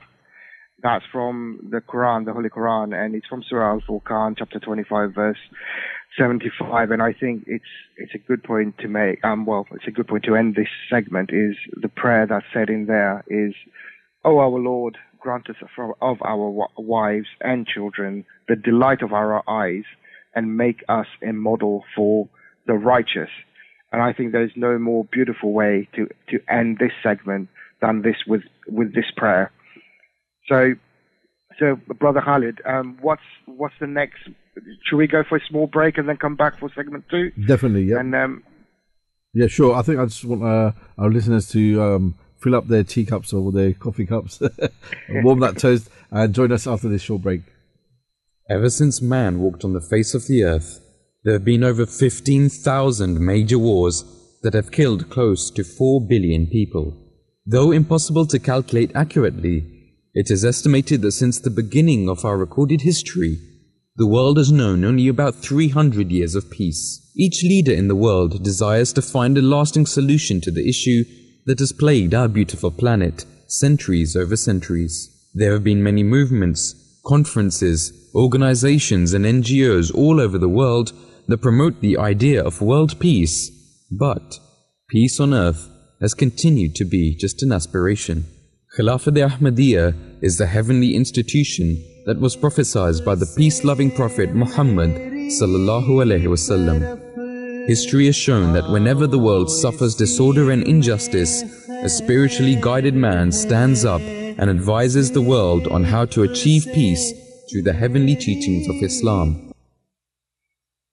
A new station, The Voice of Islam, with live discussions, religion and culture. Understand the true teachings of Islam with the voice of Islam. Assalamu alaikum. Welcome back to the Breakfast Show here at the Voice of Islam. Just before, before the break, we were talking about um, the various hurdles that the pandemic has brought in relation to children. Uh, but it's now time we start off our second segment, which is about the energy crisis, which is to be um, uh, incumbent upon all of us, really, um, especially as winter is just around the corner. Um, so the gist of the story really is that this winter, uh, experts and charities have warned that after the energy regulator hiked the price cap on household by 80%, a typical household and gas electricity bill will rise to three and a half thousand pounds a year from October. But I think these figures are um, somewhat have been changed since um, our program was researched. Um, I think Liz Truss came in with a figure of about two and a half thousand, or to, Mm. to cap it around two and a half. That's right. Yes. Um, and Save the Children said that young people's health was at risk, and money expert Martin Lewis predicted ga- grave consequences without uh, more state uh, help. And it's more likely that lives will be at risk this winter due to the high energy prices. And a warning has been given to experts and charities after the energy regulators hiked the price cap on households by 80%. Save the Children said young people's health was at risk, and money expert Martin Lewis you know, gave his um, predictions on you know, potential consequences. It's also mentioned in the BBC article that the rise in the energy cap, which is the maximum amount that suppliers can charge households per unit of of energy, means millions of households will see their annual bill to rise from around 1900 or so um, to around what we've said, two and a half thousand. Um, and even Chancellor Nadhim Zahawi acknowledged after the announcement of the new cap, we need to do more. So, yeah, some some of our information perhaps may be um, uh, slightly older, but um, nonetheless, you know, there is some good news here um, from the incoming Prime Minister, where she has brought about, you know, or kept to a promise. Um, mind you, Hmm. the economy will suffer quite a bit because there'll be more borrowing. Um, Yes. you know, billions, we're told. Yes. I think 200 billion or something around that figure. Do you know the thing is that it's a legacy, isn't it, um, Brother Sharif, that it's going to leave in the long term. Mm. So it's going to be our, our, our the future generations, uh, you know, who are going to have to sort of foot the bill, Yeah. And It this, is, yeah. this, this, this, this topic of this particular particular segment is that lives could be at risk this winter due to rising energy prices. The thing is, you know, the thing is, um, Brother Sharif, that even before this, you know, uh, these these these energy sort of crisis started, you know, was starting to sort of uh, Mm. manifest itself. I, I, you know, I've worked uh, with so many people. Well, not so many people, but there's a fair number of people. Uh, you know, in the sector that I work, um, brother Sherry, you know, social care sector. I see Mhm. vulnerable adults, you know, Yeah. deciding whether or not to heat up their house or you know, or or, or, or feed themselves. It's, it's really um, heartbreaking. It, it is, and we've seen that has a an impact of COVID. And like we were talking earlier, Hmm. you know, we're seeing one impact on children's development, but now we're seeing it from a financial point of view, Yes. economic wise. Hmm. You know, the coming out of the pandemic and now the war in Ukraine and the energy crisis and everything that's come into place. And we, we were already seeing that the food banks in the UK had increased significantly Yes. over the period of COVID, community help, community, like where I lived, um, during COVID, we had a couple of bus stops around the corner who became like food banks. So people would leave um, food boxes and Yeah. stuff for anyone who wishes to go and help. So we're seeing a dire need for people to help each other. Hmm. And but on the upside, on on the positive side, we're seeing a, a, a more sense of community being being instigated, be going back into the roots of what community used to be like, helping thy neighbor and and supporting each other, understanding what their needs are and how we can um, help each other. But over the last few months, we've seen in the news that even the food bank has been decreasing because people are struggling to buy for themselves now because everything's gone up. So simple things that we used to buy, you know, we, we've had a whole show talking about um, the the food crisis in the UK. We're having the fuel crisis, where you know pe- prices at the pump has gone up, and like Brother Kiyum said, we're being hit left, right, and center at the moment Mm. with rises everywhere, and the energy rises was just the latest one on the list to, to create a anxiety within society. And like you said, we're really, I'm really pleased actually that Liz Truss, our new prime minister, has come in and kept a promise. But the one thing that I would, I, we need to make very clear is that when we say that the price cap is at 2,500, that doesn't mean that that's how much you're going to be paying. What it means is that hmm. it's the average that the household will be paying based on your usage. Yes. So if you use more, you will be paying more. So what's being capped is how much the energy company can charge us per kilowatt that we use for electricity and gas. That's what's being capped. So if we leave our lights on the whole day, every day, thinking that we're just going to be paying 2,500, that's not going to be the case. Our bill will still go up. What we need to do is address how we energy save. Exactly. Very, very important point there. Um, I think many people will perhaps fall in the trap of thinking that their bill won't surpass two and a half grand per day. No, it's always down to how much you use. Very, um, very, very It- um, that's the point. It is. And and if I may, I was you know when it comes out when you read the headline, you know the bill bill will be capped at two thousand five hundred or one thousand nine hundred. You you automatically go into that thought. Okay, that's how much I'm going to pay. Can I budget for that?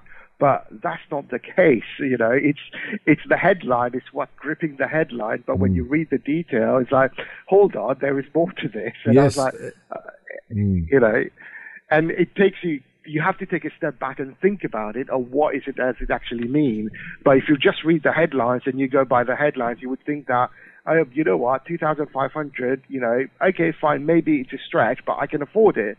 But then you stop worrying about what energy saving you're going to do and, and all this stuff, and you go, hold on, why is my bill still going up past that? Exactly. It's because people haven't done that thought, and we're very, you know, I'm, I was guilty of it. And initially, when I when I looked at the the rises at 1900, I looked at it and go, you know what, that's going to be difficult, but it's still manageable. Yes. And I didn't think that it was the price, the kilowatt hour that's being capped, and not even the standing charges. You know, the standing charges has almost doubled now. Okay. So, but things like that that we need to kind of be aware of and kind of make sure that we don't fall foul of these um, these headlines. Mm, definitely. You know, the thing is, uh, one I think one of the question that you know, comes to mind is why are these energy prices rising? And and there's been, like you said, there's been so many different things that have happened uh, around the globe that's caused these sort of things. And the thing is, I'm going back to, I think one of the catalysts. I think that started all this nonsense, and I think this. I I would say it's a it's it's it's uh su- I think su- it's just my opinion here. So this is not from anyone else. It's my personal opinion. Things that started all this this this this, scaremongering and this superficial uh you know information and and and, and increase in, in the prices was from from the outset of Brexit. I, I think maybe you know things happened before that. There was a recession before that, but Brexit I think was one of the things that started people were sort of panicking, and then that's when you know next thing we knew we had we had uh, lockdown, and then it was like panic buying and you know people rushing to buy toilet rolls. You know, again that's still that still baffles me to this day why toilet Yeah. rolls was on the top of the list, Exactly. but. and, and then we Mm. never had HGV drivers, and that was an issue. Yes, and then yeah. there we had Yeah. huge delays in Dover. You know, Yes. and Sikhs ran around, and the Sikhs gave some food to the drivers there. Oh yes. Um, but yeah, it's just been. I think out, everybody is looking from the outside in at the United Kingdom right now. Mm. is probably thinking, "What the hell is going on Mm. there?" You know, uh, Mm. stabbings on the rise. There's a lot of issues, um, and for a nation to be leading, to be the G G7, um, for such a nation to be there and to have such issues, I think it brings around a question of leadership um, and overall governance.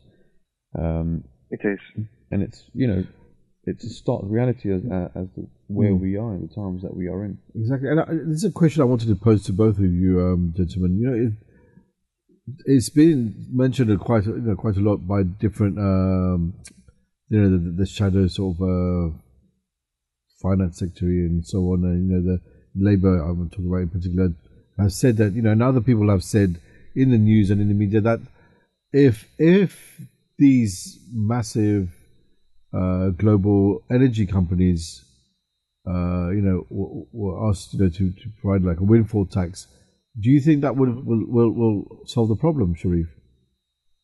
Um, I think it's a step towards the the shortfall. So if you look at the measures that Liz Truss has put in place Yes. over the last couple of weeks since she became prime minister, it's going to cost the UK economy 150 billion, according to the BBC. right And that's borrowing that the UK government is doing, and like um, you've rightly said, it's going to be a legacy that our children and our grandchildren will be paying for. And so is the impact of the pandemic, Brexit, and the Ukraine war, and so forth, like we've seen with in previously with the war in Iraq and Afghanistan and stuff like that. We're still paying for some of those nowadays, today.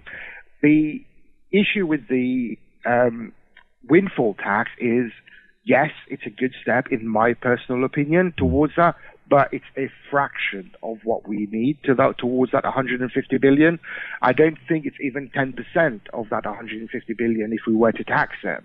So in in my personal opinion, and I just want to make that very clear, it's personal, that whilst, you know, I, I think it's a good idea, uh, but I do not think that it's the solution that Labour has kind of branded it to be. And we're seeing that Liz Truss, our Prime Minister, has looked at it and go, no, in her opinion and in the Conservatives' opinion, the best way to approach this is to do it this way. And, you know, I don't think there is a, a ultimately a right or wrong way of looking at it. It's just a different perspective. But the one refreshing thing that I've seen and in the last few weeks prior to, you know, we've only had one session of um, Parliament before the Queen's unfortunately passed away, is that um, we've seen true debate in the House of Commons, where we've seen um, both sides of the aisle, whether it was the Labour or the Conservative, having constructive discussion. Whether one side is wrong or the other side is right is is not, um, I think, in my opinion, neither here nor there at this stage, because we haven't had that real opposition to the government so far. Mm. And even if you look at the end of the debate where Keir Starmer walked up to Liz Truss and had a very cordial, very professional, very uh, amicable yes uh, um, exchange shows us that we're in we are in we are at a stage where things are changing. We don't have that, um, if I may, that mm. buffoonery that Yes. we've seen in the House of Commons over the last few years. We're seeing more respect and more debate, and this is what the country needs. We need constructive debate. We need the Yes. opposition to actually be the opposition mm. and challenge the government, and whether the government picks up on their ideas, steals their ideas, or whatever the, mm. the media wants it to be. As long as it's done for the benefit of the country, um, it's neither here nor there. Yeah. And I think having that debate in the House of Commons, like we've seen between Liz Truss and Keir Starmer, Yes. and this, if that continues in the years to come until the next general election, I think that's only a good thing for the for the country. A hundred percent. You know, this you picked on some very, very good, solid points there, uh, Sharif. The thing is, I think going all the way back to, I'll say the outbreak of the pandemic and lockdown and so on. I think the the this pandemic is a global issue, and you see certain nations. So this is no way a criticism of how things were handled in the UK. It's just my observation and my personal opinion that I think you see in some nations they banded together as a nation. There was no difference in party politics. So there's cross-party alliance, and the co- whole country got together to deal with the problem. And I think, like like you said, these small steps that's uh, and this respect between the two uh, opposing parties. Um, if this, like you said, carries on, and then we tackle this issue, uh, excuse me, we tackle this issue as a country, as a nation, look out for one another, and tackle this head on. I think that will bring you know um, rewards far sooner than just you know criticizing the opposite party and say, look, you know, you need to do this, this and that. But I, I think if they put their ideas together, uh, you know, God willing, uh, we hope and pray that happens. You know, the things will uh, progress a lot faster. I think, Hmm. I think, I mean, yes, notably they have been, you know, in the midst of the pandemic, uh, the Conservative government has, you know, pulled through in, you know, rolling out the vaccine. I think we were the first, perhaps, to roll out the vaccine in great Mm. numbers, Mhm. as Boris Johnson so famously said in his uh, farewell speech. Yes. Um, but uh, yeah, I mean, he, he, he- they have done, you know, a, a fair few things um, um, during their time, uh, ra- rather during his tenure. Um, but we digress from the topic at hand. But um, you know, it's it's. I think it's every government faces its challenges, um, and it's one challenge after the other. Whether it's a pandemic, whether it's a global recession, or whether it's you know an energy crisis, there's always an issue at hand, and it's just how they deal or how that government deals with the issue in the current time that it, it comes about in. Um, and you know, she's had to borrow more money. What's the alternative? Well, you know, Mm. dare we say, but you know, like, we cannot say. You know, Russia has been a long-term, you know, adver- uh, enemy, or not at least not an ally. Um, there's always been that sort of animosity, um, and I guess it's you know, it's obviously we have to side with the um, the oppressed in the circumstance that it is, and you know the ramifications are such. You know, Europe, if anything, is facing more of an issue in terms of an energy crisis because they were more dependent on Russian gas. Um, us less so, but nonetheless, you know, we hope and pray that the situation improves um, as we progress. Definitely, and this is this is one of the things I think the beauty of Islam that Islam has a holistic view about uh, you know looking after sort of your neighbors, your friends, Mm. people that are in need. Exactly, and Islam has always been on the side of the oppressed rather than the oppressor. Definitely, because of you know the great amount of injustices that you know that people were succumbed to during the time of the Holy Prophet, and because they couldn't raise their voices. Um, you know, now we were hearing just this morning Mm. in the eight o'clock news that you know key um, areas within Russia have been retaken. Um, the British, you know, an ex I think army chief, giving his opinion about you know this unprecedented withdrawal of Russian troops, which is you know brilliant to hear. But um, yeah, but you know, Islam has always been on the side of those people that um, haven't been given their rights um, and always voiced for their rights to be heard. Um, indeed, and um, like you've um, you've said, is uh, it's something that's quite um, profound in Islam in itself, where Islam has ordained sympathy for the poor and the downtrodden, and their uplift was a major concern at its very inception. You, you'll see that a study of the chapters of the Holy Quran that were revealed in the beginning of Islam shows that the most dominant message in these verses is to support and uplift the poor. Hmm.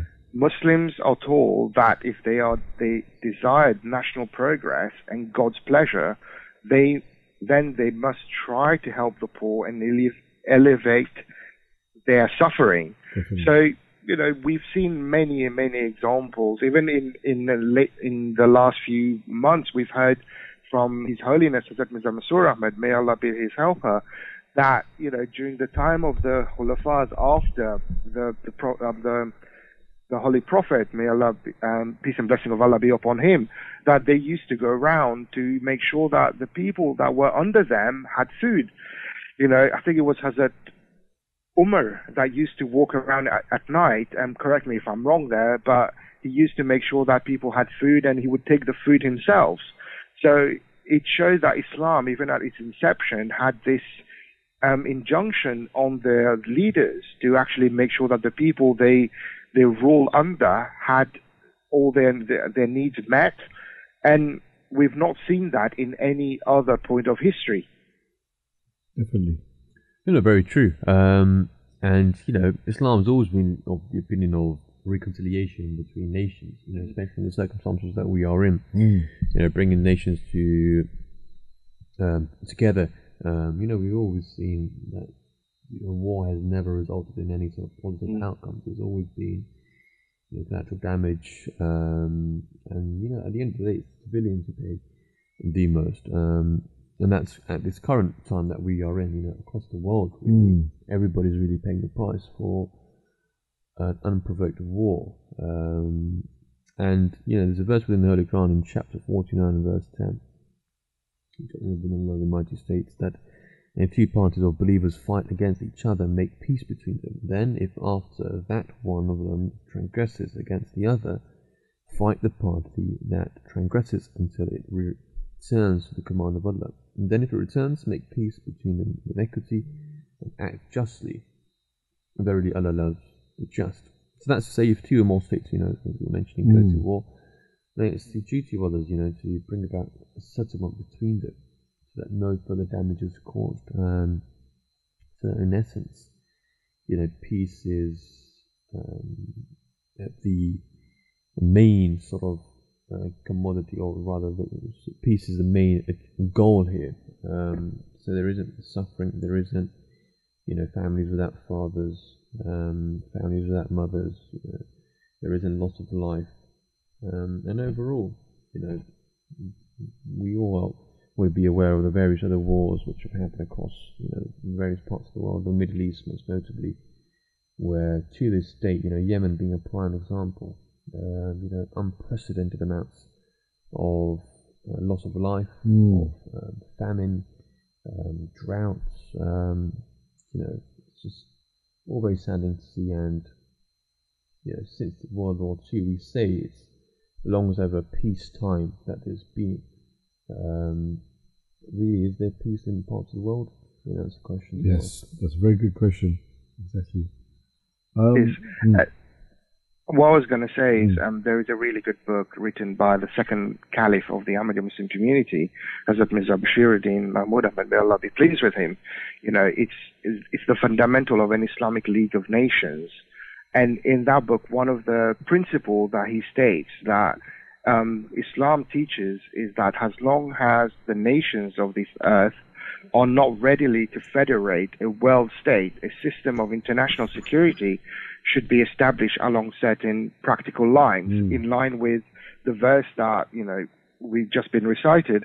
And I think this is the message that His Holiness Hazrat Mirza Masroor Ahmad has been consistently and, you know, um, fervently said Mm. in all his speeches to world leaders, whether it was at the United Mm. States um, or in the UK or even in Europe, is that true justice and should be the goal of governments and not internally looking only at their best interests, but look at the international interests.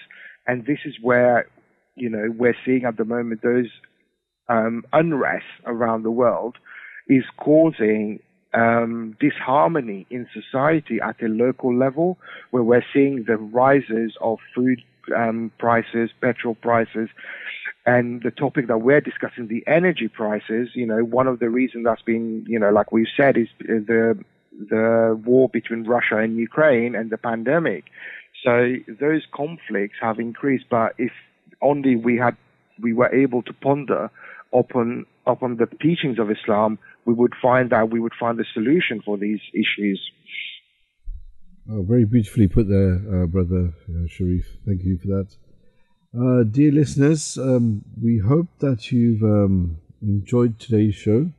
It's been an entertaining, uh, entertaining show, and um, uh, we know we've um, were fortunate enough in our first segment uh, to speak to uh, a guest uh, who shared their expertise with us, and we're very grateful for you know, to people at Cotterill for helping us out and you know, spending the time with us this morning.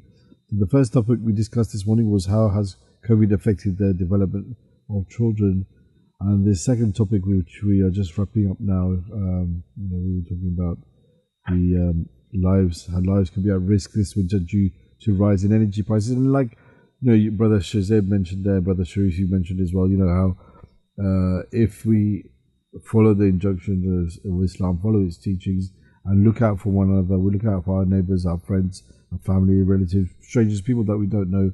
Uh, inshallah, you know, God willing, that will be uh, will make for a better society.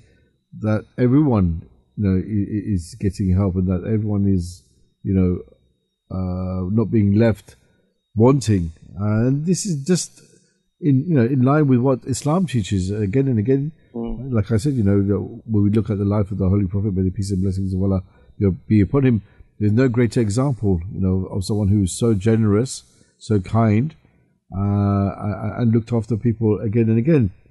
So, dear listeners, uh, thank you for joining us today here at the Voice of Islam on this Monday's edition of the Breakfast Show. This afternoon, you can hear another live program. It will be the Drive Time Show. Uh, the Breakfast Show runs from Monday to Friday, 7 a.m. to 9 a.m. Uh, it just leaves me to say thank you to our guest, Pippa Cotterill, for, uh, like I said, for coming on this morning and talking to us this morning. Uh, thank you to our producer for this today today's show, Tahmina Chima, and to our researchers, Faiza Mansour, Roxana Nasir, Wajiha Haroon. Uh, big thanks to our technical support wizard, Mr. Akib Adnan. Thank you for your help, Mr. Akib. Uh, thank you to my co-presenter, uh, Imam Shazib Atar and um, Mr. Sharif Banu. I hope you gentlemen have enjoyed the show. Um, and of course, I want to also help. Our, uh, we have a guest in the studio, um, um, Murabi um, Daniel Ahmed. So I hope you enjoyed the show. He's been listening in the background, uh, Sharif, for your information. He's just uh, one of our new presenters. So, um, any last words, gentlemen? Yeah, alhamdulillah. It's been, uh, you know, topics are very interesting, uh, thought provoking, and I, I hope and pray that the listeners also did find them um, of, such a caliber. Uh, apologies for any sort of technical issues throughout the program. Uh, we do try our best here, but um, humble requests for prayers. Definitely. Um, we are coming up to the nine o'clock news. Uh, so, dear listeners, there will be, like I said, uh, the breakfast show again tomorrow and where we'll be discussing some further topics. Do not feel shy. Do get involved and uh, please, you know, give us a call here in the studio. Um, you know, we would love to hear from you. I would love to uh, just you know, hear your opinions and your thoughts. Uh, so until next time, Assalamu alaikum wa rahmatullahi wa barakatuh. May the sincere peace and blessings of Allah be upon you, dear listeners. Have a great day. Stay safe, look after each other, and take care until next time. Assalamu alaikum.